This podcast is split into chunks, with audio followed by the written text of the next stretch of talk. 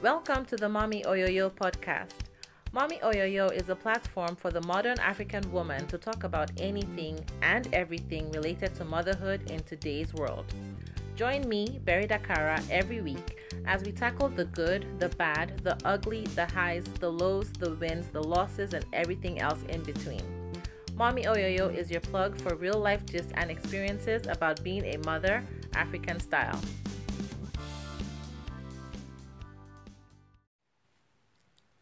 Hello, everyone, and welcome to this episode of the Mommy Oyoyo podcast. This is episode 52, and as usual, it's me, Berry Dakara, and I am so excited to be presenting this episode in particular to you guys. I mean, when I got in contact, well, when I was told by my guest in episode 48, that was uh, my episode with Dapo, where he talked about being a girl dad and actively um, parenting his daughter.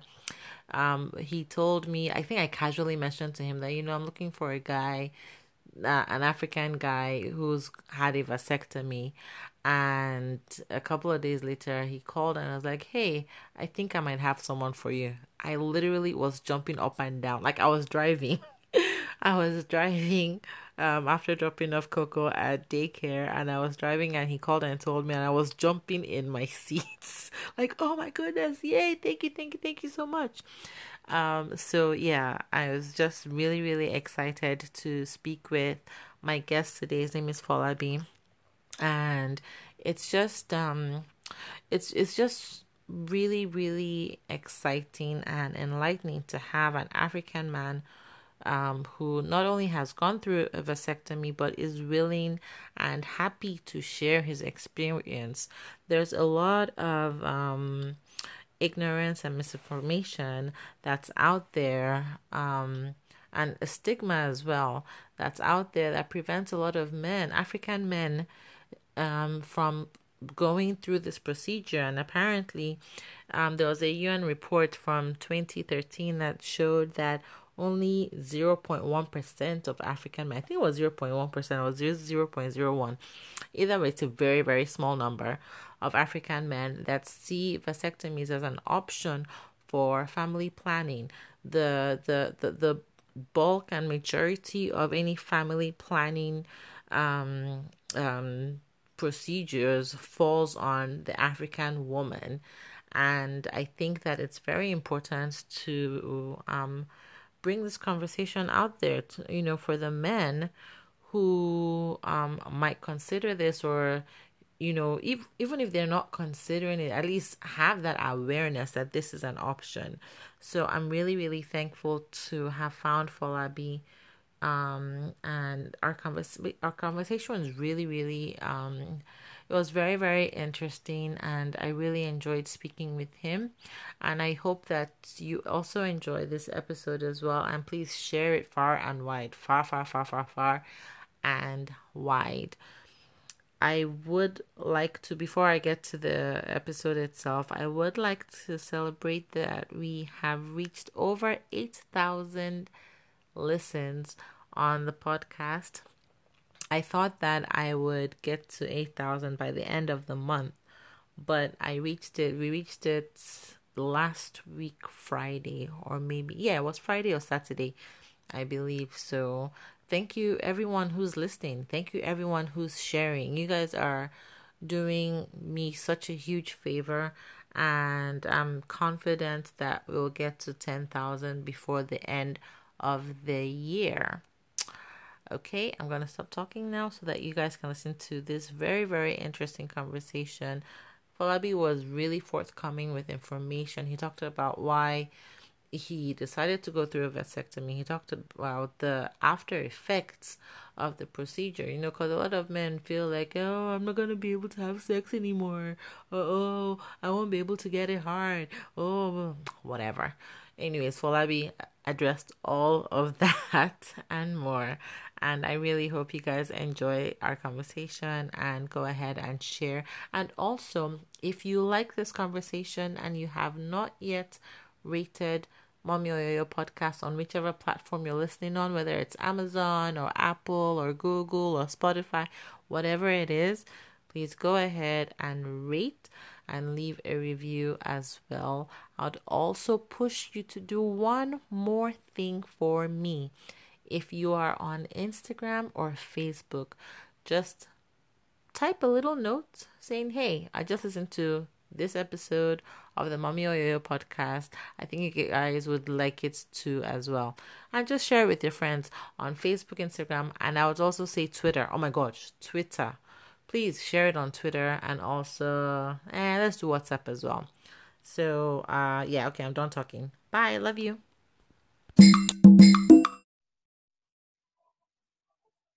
Hi Folabi, how are you? Hey Anita, how are you? I am uh, doing pretty well. What's going on? Uh, not much. I am excited to be talking with you and to be featured on your podcast. I feel like I've made it. Yeah. Uh, so I'm eager to, you know, to dive into our topics and, you know, to share a little bit about my story with your audience. And uh, yeah, so I'm very excited. So thanks for having me. Thank you very much. You're the third guy that's been on this podcast in what, like 50 something episodes now. So it's an honor. It's an honor. Yay. I am yeah. happy to be representing for the men here. And I, I hope more men, more men will come in uh, and, and be part of your, your awesome podcast. So yeah. Thank you. Thank you. Thank you very much. So for the audience, for the Mommy Oyoyo audience, Bobby, could you please introduce yourself to us? Tell us a little bit more about you, your family life, your um, career, if you do anything on the side, hobbies, whatever, anything you want to tell us, you can tell us. Okay. Uh, my name is Folabi Lawal. Uh, I am Nigerian American. I was one of the lucky ones that was born here. I was born in Houston, Texas, but I left Houston at about a year old. Uh, I moved to Nigeria with my mom, and uh, I lived in Ikeja, number eight Owodunni Street, uh, Ikeja. And so I, I did primary school and secondary school in Nigeria. Um, I went to Federal Government College in Ilorin in Kwara State. And um, I came back to the U.S. for my college years, and I've stayed in uh, in the U.S. since then. Uh, career-wise, I'm in the military, so I'm a captain in the Army, and I work. Uh, I primarily I'm a project manager uh, for a military government agency, a DO, Department of Defense agency. And yeah, so that's been good. Um, I'm looking to make a career out of it. Uh, it's I know what is expected of me. I know what I'm required to do. Uh, the steps for me to be able to progress in my career are, are easily identifiable. So, uh, and the benefits are not bad at all. So, uh, I'm enjoying my military career and what it's afforded me. Um, on the side, I'm looking to get into uh, government contracting because I live here in Washington, D.C. And so this is a good space. Uh, this is a good place for that. Uh, I, along with my neighbors, uh, created an LLC to start a vending machine business. Uh, this was pre COVID. Uh, and so COVID kind of affected us in a way. So we are now looking to kind of pivot and, you know, be more uh, actually look for contracts online for people to come in that would want to be interested in the vending machine business because normally we would go up talk to people, you know, so go to hotels, go to restaurants, go to laundromats and things like that. So, uh, so yeah, still trying to work on that, but uh, yeah, I'm 36 years old. Uh, more about me: uh, I am married. Um, been married for about six years now. Uh, my, met my wife uh, November 23 or 24 or two, well, my wife and I went on our first date of November 23 or 24, 2010. We met a couple of months before that. And I got married in uh, 2014. I've got two beautiful boys, um, Isaiah and Noel. Isaiah just turned five, July 31st. And my youngest, Noel, just turned uh, two years old, uh, August 3rd. And then my wedding anniversary is on August 8th. So oh, wow, what's the celebration? Yeah. uh, so yeah, so I've got two kids, uh, married, and yeah, I, I, love being a husband, love being a father. It's one of my my greatest joys, and uh, I'm happy to be able to come and kind of share, you know, what what parenthood and what being a family man means, and you know, within the scope of you know your podcast and uh, your audience. So again, thanks for having me. Thank you. Um, what does what does fatherhood mean to you? Um, what has been your general approach towards um, raising your your boys? So, you know, when I think about fatherhood, I you know I can only help but um, speak about things based from like my perspective, but also as like a being raised like an as a Nigerian man. And so when I think about fatherhood, I think about like your typical Nigerian or African parents. And, you know, we have fathers where who think or who you know for whatever reason whether it's culture we want to call it culture or we want to call it the scope of how things were in nigeria felt like hey my role as a father is to go out there and hustle and go work hard and just bring money and that's all that matters i need to be able to provide for my family money money money money and you know my wife is going to be home or i'll have a housemaid or house help you know or caretaker and they could take care of the kids i just need to be out there and work and I think for me, I missed, uh, you know, I don't ever remember my dad, you know, teaching me how to ride a bike or doing all, t- teaching me how to knot a tie or things like that. So when I think about uh, fatherhood, I think about being present. Mm-hmm. Um, I want to be present for my kids. I want them to look up to me as a role model. Um, I want to be able to advise them throughout their life and give them the best of of whatever it is. I want to be able to work hard enough that if my son decides that he wants to be a painter, that he actually goes and becomes a painter and is not worried about, oh man, I, I can't afford this kind of a lifestyle. You know, so uh, fatherhood means being present. It means being able to be there for my kid, uh, being supportive uh, of their dreams, their aspirations, uh, their goals, and uh, just being there. You know, uh, my kids they don't want they don't want anything but just to go outside for me to be there and spend time with them. So uh, so yeah, I'm enjoying I'm enjoying that, and uh, yeah, just again looking to for them to look up to me as their role model. I don't need them to look up to anyone else. Uh, look up to me, my family, people within our network, um, and yeah, being able to just guide them uh, to a better tomorrow, a better future. I want them to have a better life than I had, and mm. not say that my life was terrible, but they should do better. They should be able to do better than than I did. Yeah, I think all of us as parents want our children to be better and to have better than we did um, in our lives. So thank you very much for for sharing. Um, so you've got two boys. Yes. And my next question is: Was that did you only want two children, like from the get go, or did you have that um, conversation with your wife, or it just kind of happened as things came along? Do you want more children? Did you ever want more children? So uh, I come from uh, so so I'm an only child. Ah. Um, my grandfather had uh, a number of wives, so I've got a ton of I've got tons of cousins and other family members. Uh, my grandmother herself had five kids, so I come from a typically uh, large family. All my aunts and all my uncles have at least four or five kids. Uh, and so being an only child was not what I was looking for. I, I, did not enjoy, especially being an only child growing up in Nigeria. That was not fun at all for me. Um, and my wife is one of seven. Oh. Uh, yeah, so she's number five of seven. And when we met, I I said I wanted five kids of the rip. I was I was shooting for five. Uh, I was like, being an only child sucked. I did not enjoy it. People, you, you generally assume, oh, if you're only child, you're spoiled, whatever. I was like, nah. I grew up in Nigeria. I went to boarding school. There was no spoiling there. uh, uh, I had to do everything, you know. So no. So I wanted five. Uh, my wife said, absolutely not. I've, I come from a large family, and I kind of know what that's like. And she said, mm, how about we do three? So we negotiated three and we agreed on three. And then I had my first. And I was like, whoo, this is exciting, but whoo, this is a lot of work. Uh, I said, man, my gosh, this is a lot of work. But I was adamant about not being, not having just one kid. you mm-hmm. know, because I just wanted a different kind of experience. I think uh, just as humans, I think we're built for partnership. I think that's why marriage works.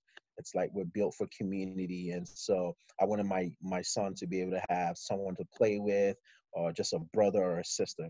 So we got number two, and uh, once my number two, and once Noel came, I said, "Oh my God, this is a lot more work than I thought." Uh, so after number two, I said, "Babe, I I, I think I'm I'm okay with two. And she said, "Well, great, uh, because my wife is uh, what at the time when we had my son, she was what 38. Uh, so I'm I'm I'm younger. My wife is about based on the time of the year, four or five years older than I am. Mm-hmm. Uh, so she was like, "Well, great. I don't want to have any more kids past 40, so that works for me." So I'm like, "Okay, great." So that's, that's how that's we ended the up. after my own heart. Yeah. yeah, you know, they come, she said they come, they take your body, you know, your body stretches, different things kind of happen, things move out of place. So she says, Yeah, I, I don't want to have any more kids after 40. And I said, Well, I'm okay with two myself. So uh, we had that agreement and we settled on two. And that's how I went from five to three to two. Awesome. I totally understand where she's coming from. I'm 38. I'm going to be 40 in two years. And um, I have just one daughter now. Okay. And, you know, sometimes I look at her and I'm like, I wish I could have another child, you know, soon so that you have someone to play with, right? right. Um, because I see her when she plays with her cousins and when they go home, you know, she's really sad and everything. She knows how to play by herself though. Right. Um, but then I, I, I feel bad when sometimes when I look at her. But then there's the flip side of children are work. children they are a lot of work. children are a lot of work. It's very challenging um, to be a parent and then to be a single parent like I am as well. So uh, I'm, I'm I'm in that I'm on this fence here. Like, hmm, what do I want to do? I'm gonna yeah. 40 in two years. I better I don't know if I'm gonna have another child in the next two years. better well, finish this divorce and meet somebody and get married. I don't know. Long story. Well, God has to usher that man in pretty quickly and get him to sweep you, you off your feet and take all the necessary steps because God, oh, yeah, you, please. But but anything is anything is possible, and I mean, I think we just even we didn't even cover like we didn't even go much deeper into like what affects the number of like people wanting to have two to three to four. I mean, I, I think in addition to like thinking, okay, I want two kids, I started thinking about like the financial, the financial aspect of it. Yeah. You know, yeah. I want to be able to ensure that my children have uh, rich memories. You know, I was able to go to like South Africa with my family. So, you know, I, I took two kids, my wife and I, that's four. We took my mother, my, my mother-in-law with us to be able to provide some assistance. That's five you know so that's five kids luckily you know my youngest wasn't two years old yet so you didn't have to pay for a ticket for her but just imagine if you have five kids and you want to go on vacation oh, just think about goodness. like the kind of yeah. financial burden that's going to be i've got a colleague at work who's italian and he has six kids he has to drive everywhere you know he lives here in maryland and his family uh he's got some family all the way in miami so every time he wants to see them he can't fly because it's just too expensive. So he has to drive. So you think you think about like the financial aspect of how kids, I mean, how much kids cost, you know, based on where you are, you know, the quality of education. Do you want your kids to go to public schools? Do you want your kids to go to private schools? You have to consider that factor as well.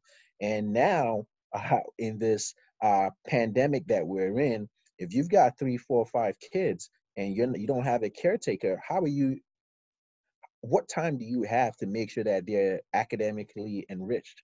You mm-hmm. know, what time do you have for yourself to actually do your job, your regular nine to five or whatever it is, you know, be a husband or be a wife, you know, and then, oh, handle house matters. Oh, and then, oh, you got to take care of children. I've got two kids now and I'm not getting a lot of work done. you know, because they want to play. I need to teach them stuff. They need to read. They want screen time. They want to go outside. They want to go outside again. And then they just want to be all over you because we're home. Oh, and then, oh, you got to cook dinner or lunch or prepare meals. So it's just, I think people have to be able to uh, think obje- objectively. I think the Nigerian way is always, ah, children only need, uh, only need, uh, only need your time. Yes, that's that's true. You know, God will provide money and all that other good stuff. But um, I think in in today's world, we have to factor all those things because you want to you want them to be well equipped for for the future. You want them to be well equipped for for their livelihoods or for what's out there. So I think when you think about all those factors, I mean, if you're in a financial space where money is not a thing and you can hire help, then sure. But I think if you maybe are not at that space yet, you want to be, do you have family around? You need to be asking yourself, do you have, fam- do I have family around that can help take care of my kids or babysit? You know, if I, in case I feel burnt out or wherever the case might be, you know, so yeah, so I think all those things uh, added to, you know, more was part of the reasons why, you know, we, when we thought about just two, we thought, okay, yeah, this is, this is definitely the decision for us. Okay. Yeah, of course, it's, it is your, you guys' personal decision. Um, I mean, obviously, there are people out there who have five, six, seven on TV. It's not like 14 children. Some people have. I don't know yeah. how, but I mean, yeah. hey, do you? You know, something I like to say is, um, well, I say motherhood is not one size fits all, but since I'm talking to you, it was going to be parenthood is not one size fits all. So, you know, you do what is good for your situation. Yes. Um, so you decided it's just two children you're having. Yes. Who got the snip snip? Oh, I did, and happy to report that I did. uh, best decision I ever made.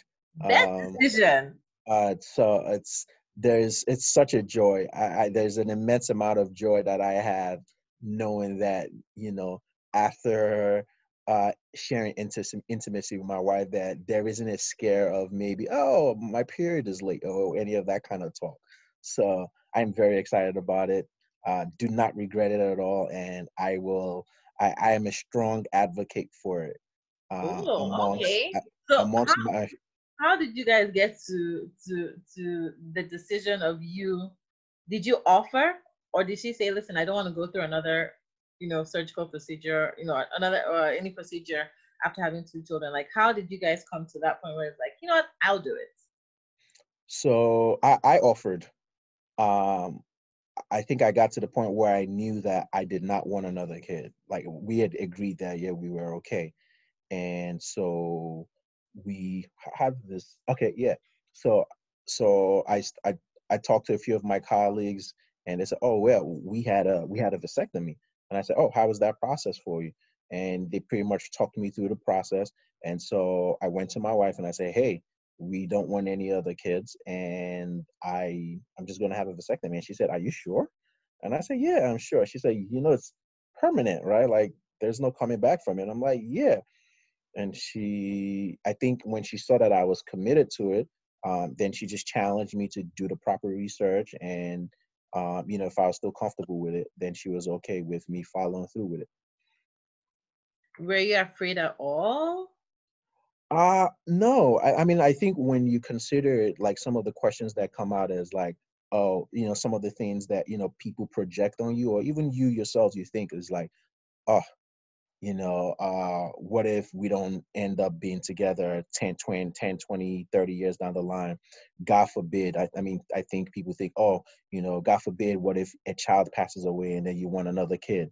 Mm. uh, but you know i don't feel like you can live in in that kind of a space. You can't think negatively. I know that i don't want any any more kids. She knows that. She doesn't want any more kids. And and i jokingly say to her and i said listen if my vasectomy is not proof to you that I love you and that this marriage is till death do us, I mean, if our marriage alone is not a proof to you that I love you until death do us part, part, part, let this vasectomy be evidence that I am not trying to leave you or go anywhere else. So for me, it was a no-brainer. I mean, I think about when I, you know my two kids. Uh, my wife had a C-section, and mm-hmm. so I, you know when i and i was in the i was in the room and i just the first c-section wasn't so bad uh, but the second c-section it was a lot tougher.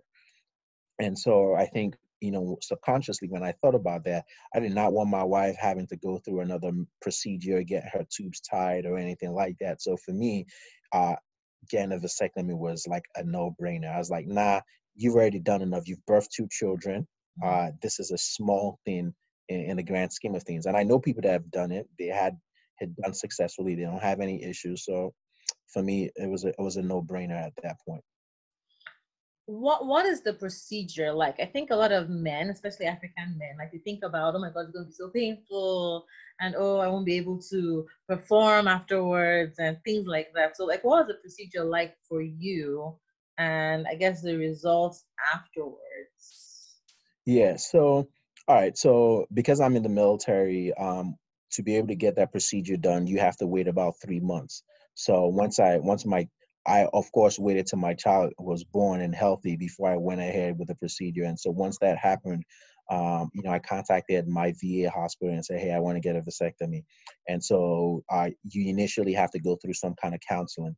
So I went to the hospital. Um, they sit you down with a urologist.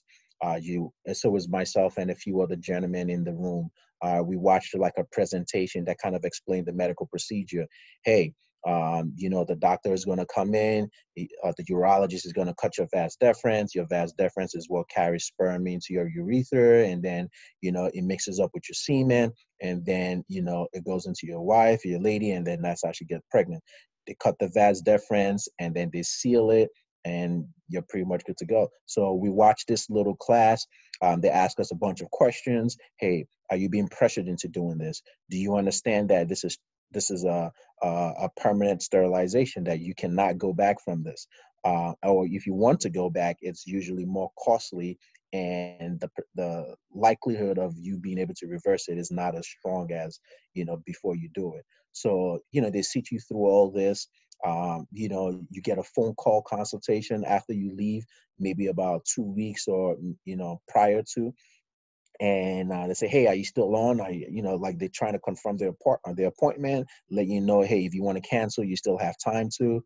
Um, and then you, no, I said no, I'm still good to go. And so I went to the hospital. Before you go, uh, you have to um, shave your scrotum, so your scrotum and um, uh, your shaft.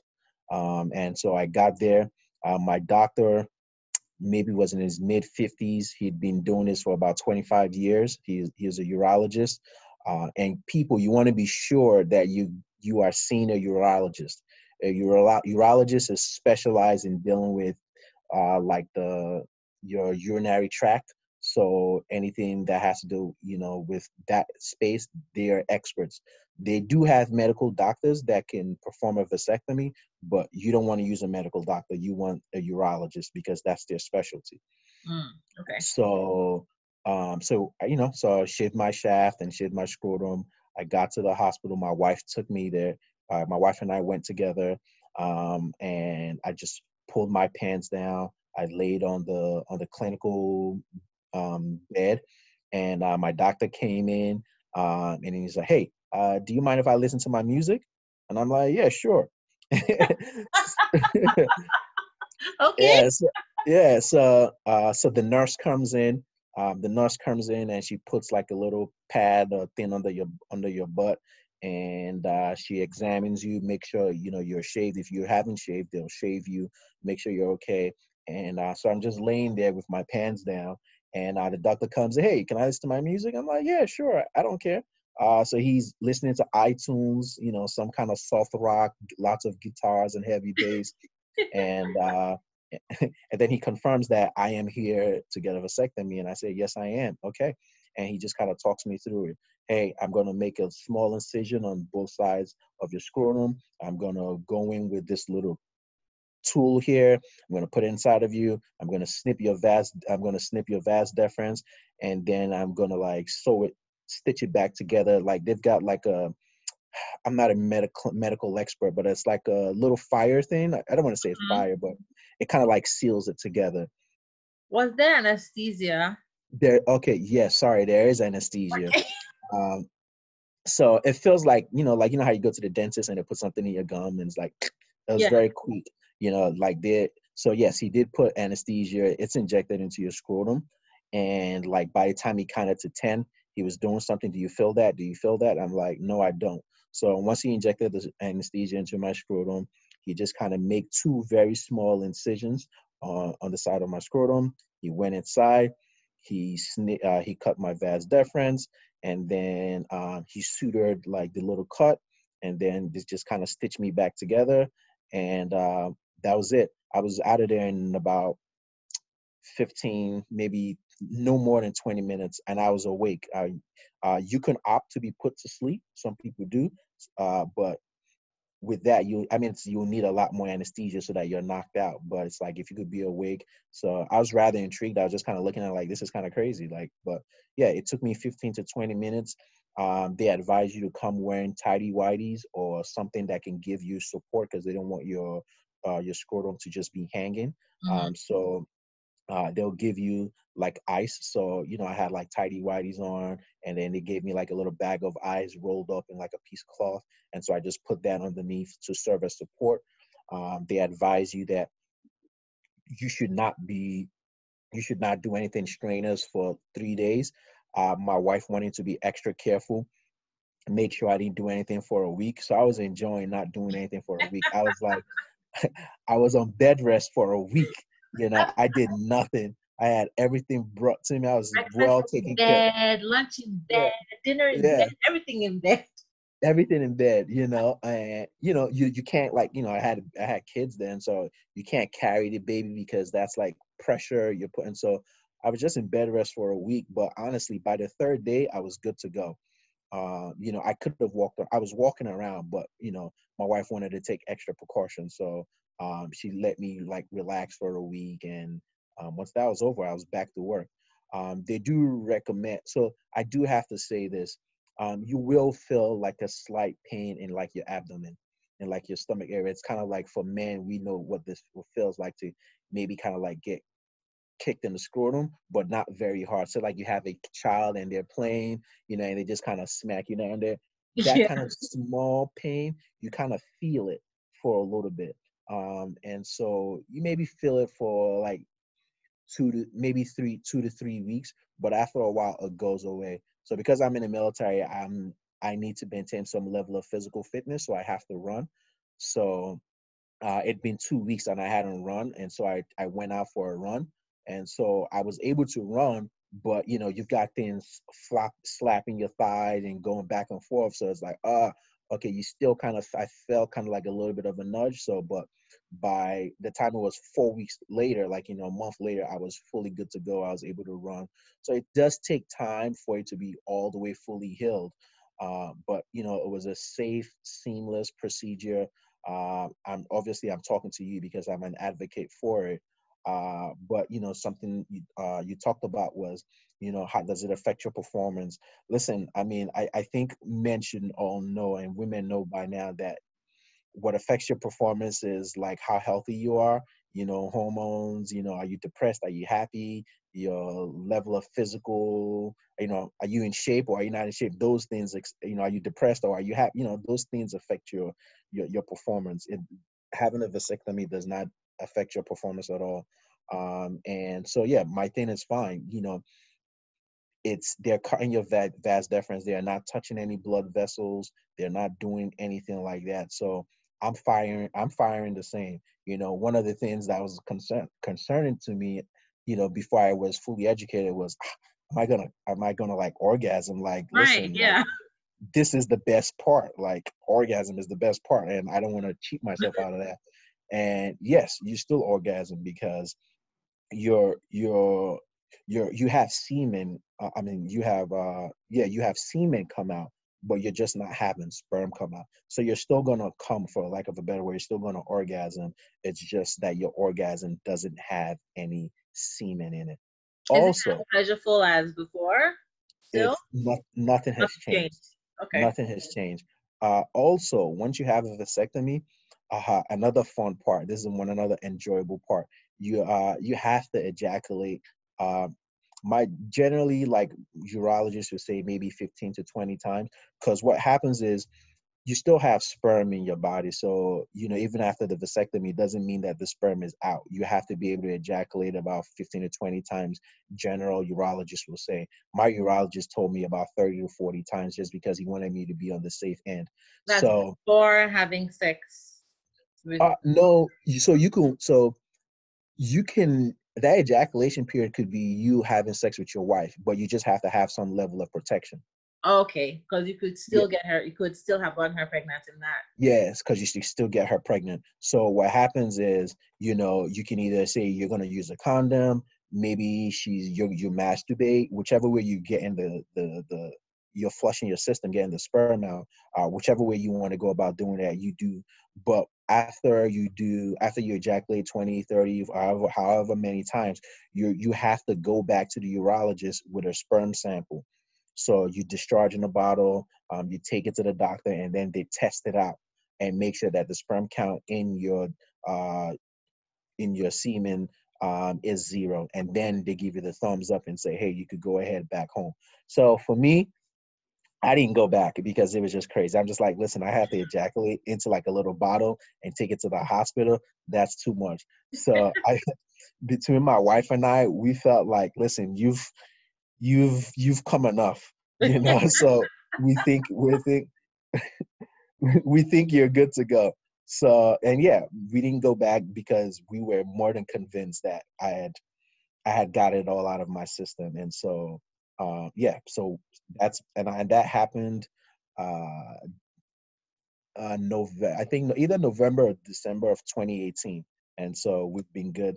We've been good since then. Um, so yeah, guys, it doesn't affect you. It doesn't affect how you fire. Uh, nothing changes. Um, the volume of you know your uh, of your semen is still pretty much the same. I can't tell. I can't t- when I you know I can't tell that I that it's it's less or it's more. Mm-hmm. Um, and so like urologists would tell you that, you know, it's a very small, like semen, like to be able to get a woman pregnant, you know, you have semen and then you have sperm. And so what they tell you is even though you're cutting off the sperm, it's not noticeable when you when you discharge. Like you can't really tell that right. by the volume, you know. And so people, you know, another questions like friends of mine have asked is, so where does the sperm go? Well, the sperm is absorbed by your body like every other cell in your body, right? So your body is a machine that renews itself. Cells die and cells are renewed on a daily basis. It's the same thing that happens.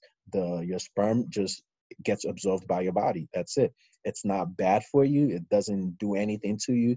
It's not gonna make you weird or whatever that whatever the misconceptions are about it. It's just gets absorbed by your body and, and that's it. So uh, so that form of vasectomy that i had is the traditional vasectomy.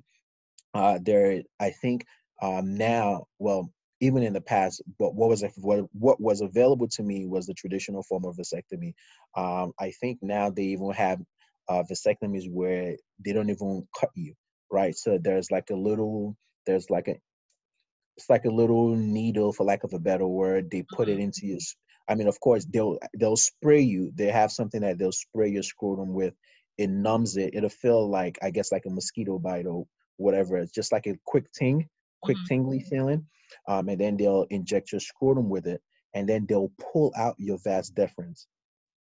So ah. where your scrotum is is a very stretchy skin. Like your scrotum is very stretchy. So they'll pull your vas deferens out on the outside, and they will kind of they'll cut it and they'll suture it. So that this the little thing they use to suture it, whatever. It's like a, you know, it's kind of like if you have like a piece of thread and you kind of burn it with like a uh, with a fire, and then yeah. it just it seals it. It seals it, and then they put it back in, and that's it. You don't and that and you're done. They don't cut you. They don't. You don't need any band aid. You don't need any tape or anything like that.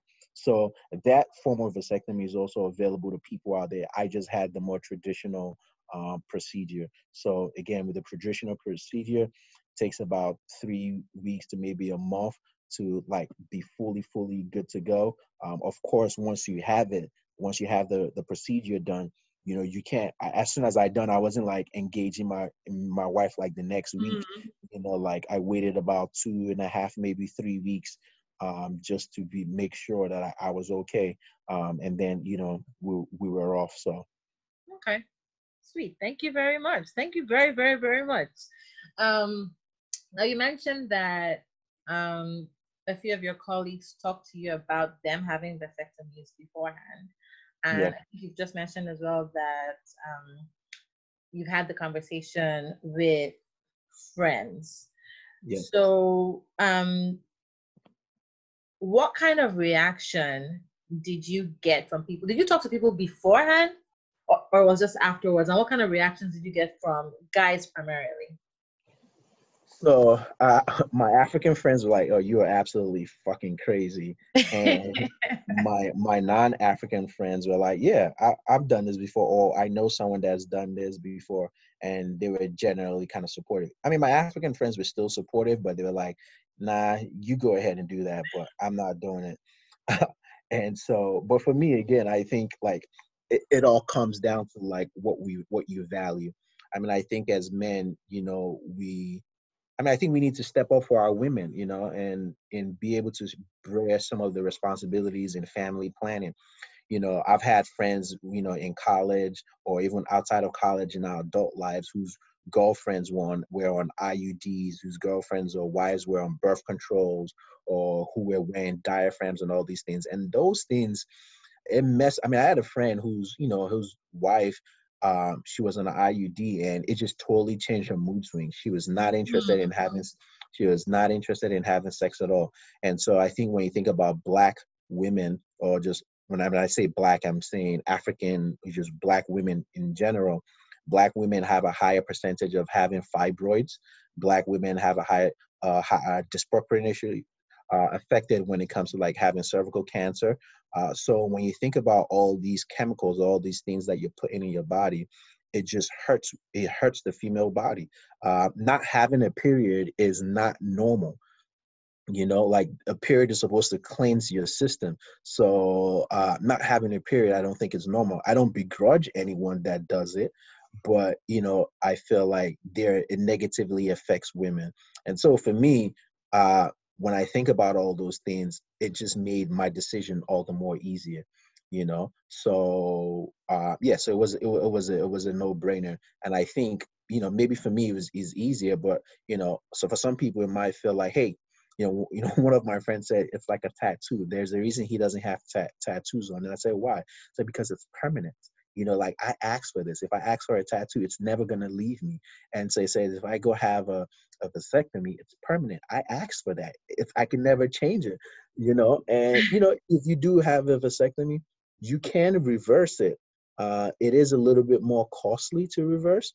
And it uh, you know it, the the percentage of, of of the reversal being effective uh, you know after a number of years it comes into question but it's something that you can do. And so what I said to my wife is, if we ever got drunk and decided that we wanted another kid, uh, then we would just do it in we would just do in vitro. We would have to be in a financial space where we could just go ahead and do in vitro. But um, I think, you know, when people think about vasectomy, it's much safer. Whether you're having a traditional vasectomy where you're getting where you're the uh, urologist is cutting into your your scrotum, or you're just having the, a non-scalpel vasectomy where they're just putting they're pulling the vas deferens out. Uh, it's cheaper. It's not a major surgery. Uh, it's uh, it's very very effective. Uh, my urologist said in 25 years he had never had anyone come back uh, to say they had kids. He had people come back to say, hey, they wanted to reverse the procedure because you know they want to now have kids. Mm-hmm. Uh, mm-hmm. but never anybody that said, you know, oh yeah, this didn't work. So yeah, so I'm a big advocate for for for vasectomies because um, in the long run it's cheaper when you think about the cost of birth controls, of IUDs, or diaphragms, or all those things, um, a vasectomy could maybe cost from upward of maybe a thousand to three thousand dollars, depending on where you are. I mm-hmm. didn't pay anything because my insurance covered it in full. Mm-hmm. Um, you know, so when you think about price, cost, it's financially uh, it's financially it makes financial sound uh, it's financially sound to do a, a vasectomy I, uh, I think when you think about um, health reasons it's safer uh, if a woman should get her, her, her tubes tied, that's a major surgery. And then you know you got to think about like is she in good health? Uh, you know, after you've had babies, you know, your body changes. If the woman is overweight, then you know, or she just has maybe pre-existing conditions, uh, it limits it's it makes the surgery much tougher and it limits the effectiveness of it. I mean, it could happen, and I mean, a lot of women do it and they come out fine, but you know if you if it's easier for you to do as opposed if it's an easier process for you which would maybe take 15 20 minutes why not just do it for women if they're going to have your tubes tied you're going to have to be put to sleep. Like it's a Yeah. major surgery for you. So if you're a woman and you've had, you know, and you've had two kids, maybe you've had a vasectomy, I mean, maybe you've had a C-section, or maybe you've had fibroids, or maybe you've had gallbladder stones removed. You've had women have so much stuff going on with their bodies. I didn't feel like it would be right for me to let make my wife take on one more thing, mm-hmm. you know.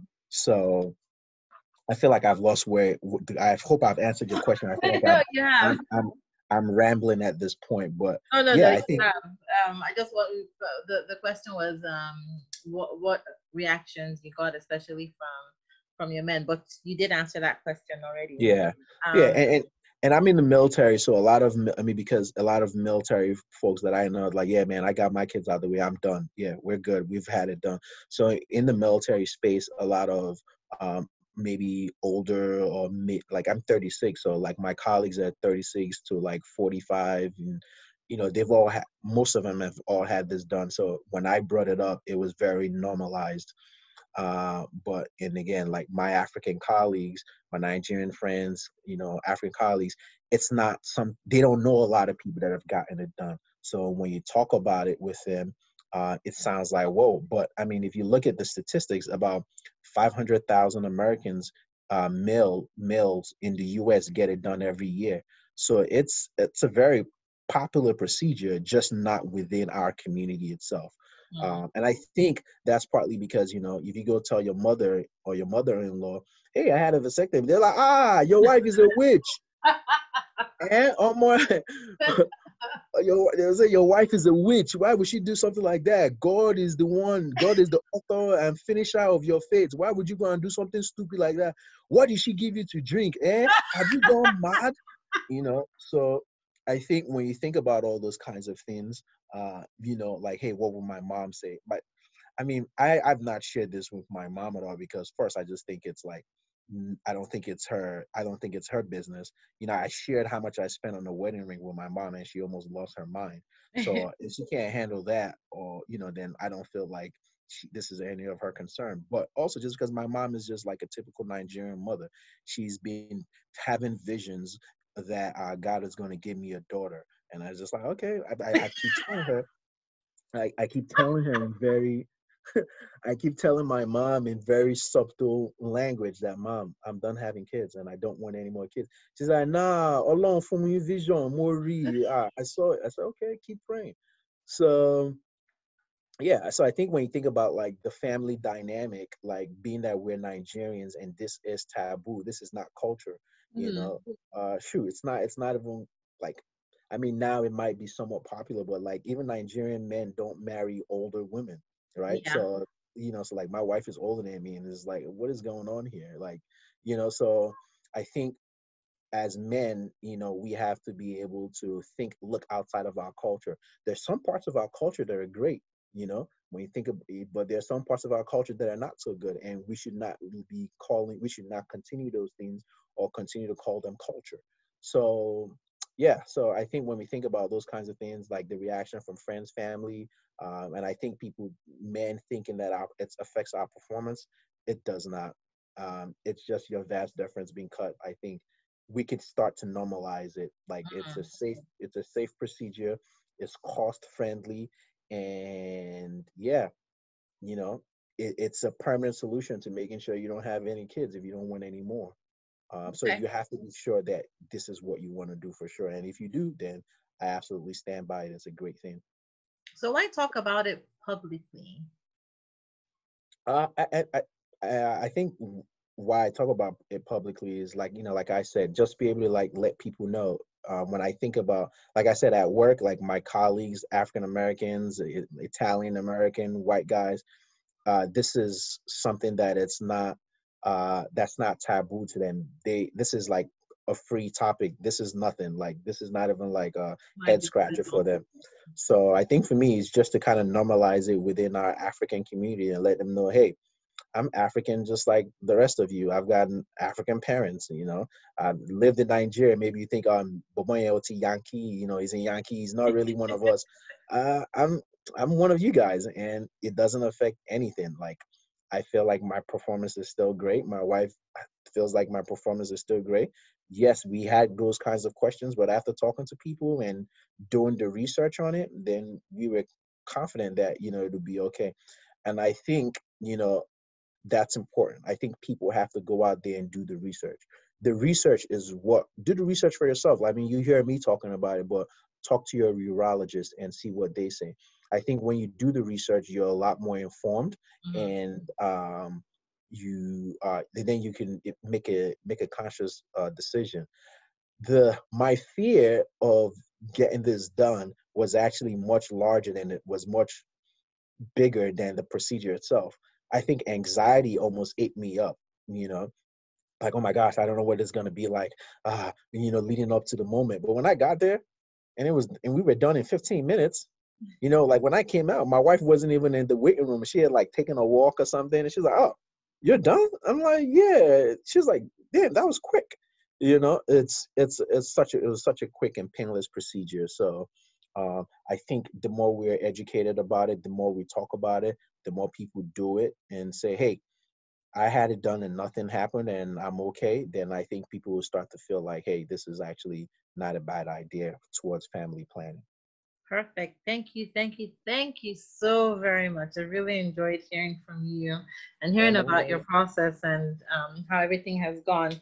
Um, so just to close out the our conversation, what would you like your children to say about you as a father when they're grown up and they're talking to their friends about you? So, um, so earlier this year, my uh, my son paid my wife and I like the highest compliment. And he, we were in the kitchen doing something, and he looked at my my wife and he said, "You and Daddy are great partners." and uh, and it just made me almost cry. Like uh, he was just talking about it. Like uh, it just it was such a great feeling to hear my son think that my wife and I were great partners. So, uh, you know, when uh, what do I want them to think of about me? I just want them to know that I love them deeply and that I was present. You know, that I'm in their lives actively. Um, you know, I I, I want to. Be, I think my kids are cool, so. Uh, I enjoy hanging out with them. You know, we go for walks, we go to the park, uh, we play, we do everything together. Um, so I want him to be able to just say that, you know, my dad was there and whenever I needed him to be, he was there to for to talk, to pray with me, whatever it is. You know, I think it's important that as men that we're present. And I think um, you know, in, in, our household, we don't necessarily play to gender norms. You know, I want my my son to uh, to know that you know there isn't anything that he can't do uh, and there isn't anything that is just women do this and men don't do that. Like I do dishes, I clean up the house, I cook. You know, my wife puts up paintings in the house. We all do different things. And so I want him to grow up and know that, hey, being a man doesn't mean that you subscribe to some um, idea of what masculinity is. Masculinity shows itself in different forms. You can still be a manly man and be feel good about doing dishes or washing laundry or doing other things that people might maybe consider to be a task that women does. So uh, I want him to, yeah, I want him to grow up and just know that you know men provide, we care for, and, and we love, and and uh, and be a good citizen uh, of of his community. Um, so yeah, so I think when I think about what I want him to think in what light I want him to see me. And I think it would be in those that I loved, I cared for him, I protected him, and that I try to do good out there, um, whether it's voting at the elections or whether it's you know helping someone that needed help you know and being respectful you know it's part of our culture you know being respectful is is, is big as well so um yeah he's we're big on manners and so he knows that as well so Thank you so much. I loved every single minute of this conversation. You have no idea. Like I'm so excited. uh, no, no, no worries. You I'm know, it's so funny excited. that it's funny that we're talking about this. My mother-in-law is uh, she stopped by to help. She she stops by to help with our kids. Uh, so she's she's helping to put my son to bed. So I don't know if she heard any of this, but it'd be interesting to know once I get done talking with you. She said, "Hey, what did you do? I heard something." So uh, so it'd be interesting. But I mean, there isn't any fear with them knowing. But you know, in the meantime, it's just like, hey, this is no one's business. Yeah. And sometimes it's so. just like, you know, I'm not sure if you can handle the things that I do. You know, your generation is different from my generation. Yeah. Like um the the episode I put out just last week and then one coming up this week. I'm talking we're talking about I was talking to a sex coach, right? Okay. And the night before the episode came out, I I was just lying down in bed like, hmm, how will I promote this episode now? My dad is on Facebook. My mom is on Facebook. My pastor is on Facebook. My aunties and uncles, they're all on Facebook. My godparents are on Facebook. How will I promote this thing? Yeah. Yeah. But you know? but you know what's but you know what's funny? We are bold. We are at whether it's a whether you're a male or female, Nigerian, African, wherever. We are bold in every area of our lives, except when it comes to our parents, and that's unfortunate because our parents they spend a you know they like to say ah i spent all this money to send you to school or i raised you this way they raised us to be free thinkers they raised us to be critical thinkers they raised us to be independent they raised us to not take shit from anyone except when it comes to them yeah except when it comes except when it comes to them and uh you know i think as i've gotten older i'm married now i have my own family i've had to change my thinking a bit and so I don't necessarily look at, at myself as my mom's son anymore. I look at her as I have to parent her, right? I have to manage her. So when I deal with my mom, I think about like a boss, my boss at work, and how I have to manage him because at times he's trying to drive me crazy and he's doing certain things that I don't necessarily like. So there are things that I have put in place to help drive how he manages me. So so that's how i think about my mom or you know when she wants something i just think about hmm okay i've heard her. I don't like that. So how do, how can i get what it is that i want? So you got i you got to look at them as like your children and you have to parent them and let them know hey no this is not how you raised me and just because it's not that part of the culture i i don't i don't subscribe to you know because my mom like, ah Amy It's like, uh, you know, yeah, you mom, yeah, it's not gonna work. And you know, sometimes it brings about tough conversations, mm-hmm. but uh, eventually, you know, we are adults and they have to be respectful of us as well. And I think if they really love us, like we know that they do, then they'll have to be, you know, they'll have to respect our thoughts, our opinions. And if they don't, you know, then we we'll move on with what it is that we'll we're going on. to. and, to disagree and move on. Yeah, and hopefully, hopefully they'll come around, but we can't always cower to them because whether we know it or not, our children are internalizing that as well. You know, so very true. Well, thank you very much, Folabi, for this very, very insightful, very engaging, very interesting, very everything conversation. I really enjoyed speaking with you. And shout out to Dapo for this introduction. Dapo. Oh yes. You're the real MVP. Well, yes, is an MVP too, but Dapo is no, no, no. that was my uh that was uh he's my big cousin and uh yeah he's a great guy man uh learned he's you know when he was doing when he introduced us you know i kind of talked about him and you know Dapo is just he's just amazing at everything. He's a business owner, and so you know when I talked about like my kids looking up to role models, you know I kind of think I always look within my family. When I look at Doc, boy my son is in love with Michael Jackson. Dapo is like the best dancer that I know. So it's yeah. like, okay, if it's dancing, you could look to your Uncle Dapo. He's a business owner. You could look to your Uncle Dapo. You know, he's gardening and he's like, I'm seeing his like videos of like big old cucumbers and yep. all these yep. things is growing you can take inspiration from that you know he's baking with uh, with my niece uh, you know like cakes and all cookies and all this kind of, so it's like when i think about like our family or what fatherhood is it's that you know it's that same model and I, that's what i want my son to see in me and that's what i want my son to see in our family you know it's that it could be different and it could be fun and it could be enjoyable as well I'm sure some ladies want to find out if there are any single cousins left. Uh, I, I, do. I do have a single cousin. You know, I've got. Uh, I've got. Yeah. Yeah, I've got. I've got a single cousin. There are more women in my family there are than there are men. Uh, I don't want to say unfortunately because all the women in my family are they're all doing big and great things. But yeah, we've we've got some cousins for them. All right. Okay, ladies. Mommy Oyoyo um, matchmaking service coming to coming to a podcast near you. Absolutely. yeah, we'll, right. we'll have to we'll have to block mommy and daddy first so they don't see any of these things. definitely. Thank you again so much. No I hope you, you. enjoy the rest of your day. Yeah, definitely. My pleasure. My pleasure. Um, enjoy the rest of your day and enjoy your beautiful wife and your boys. And this was very, very awesome. Thank you so much. Thank you so much. You enjoy the rest of the day as well. And my regards to your kid. Thank you. Thank you for listening to this episode of the Mommy Oyoyo podcast. Out of everything you could be doing, you chose to spend the time with me, and I am truly grateful. Please follow us on social media at Mommy Oyoyo, which is M O M M Y O Y O Y O. We are on Facebook, Instagram, and Twitter. Feel free to send us feedback and suggestions that way or via our email at mommyoyoyo at gmail.com. Also, subscribe to the Mommy Oyoyo podcast on your favorite podcast players. Rate and review the podcast. And finally, don't keep this goodness to yourself. Share the Mommy Oyoyo podcast with your friends, your family, your coworkers, and more. The Mommy Oyoyo podcast, sharing experiences of African motherhood.